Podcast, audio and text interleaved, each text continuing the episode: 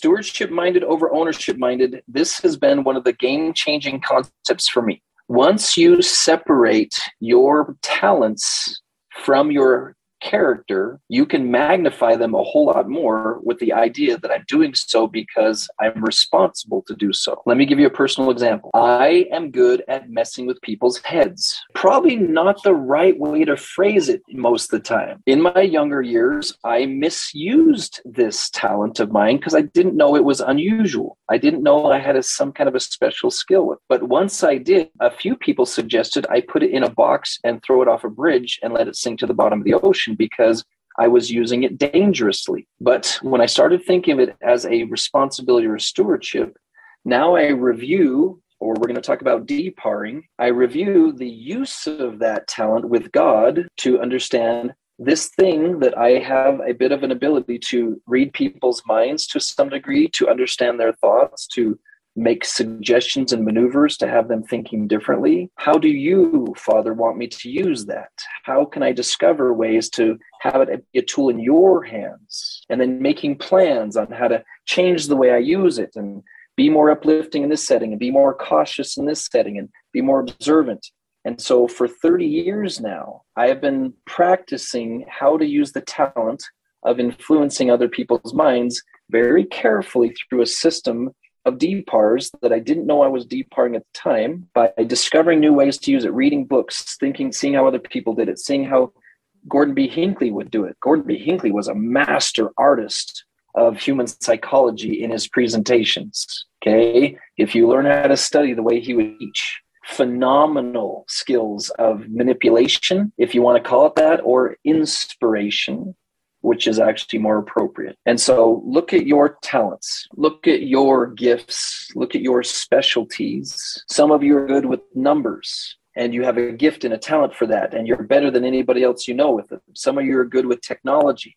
Some of you are good with writing. Some of you are good with reading. Some of you are good creating social events. Some of you are good at organizing different types of things. Uchtdorf reminds us to lift where you stand. The most important thing you can do is clarify your specialties and start honing in on them, even if your specialty is a bit of a mess. As a reminder, my ability to work with the human mind was really messy at first. And so that compensation, that divine compensation, fills in the gaps.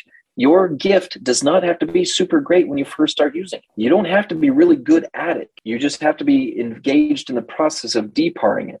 So, for the sake of time, I'm just going to walk through this and then you're welcome to ask questions or, or share experiences. Discover, list out some of the intrusive thoughts you might be experiencing that could be seen as a satanic sabotage on ways you could maximize the use of your talents in the hands of God. Oh, you're not really that good at that, so that's probably not one of them. Um, that's not a big deal. You've made lots of mistakes in that area, so why would you give that more attention? So look for the satanic sabotage. Specifically, look for ones that involve or thoughts that involve what other people would think of you, what other people would think of you. That's a really fast way to catch satanic sabotage.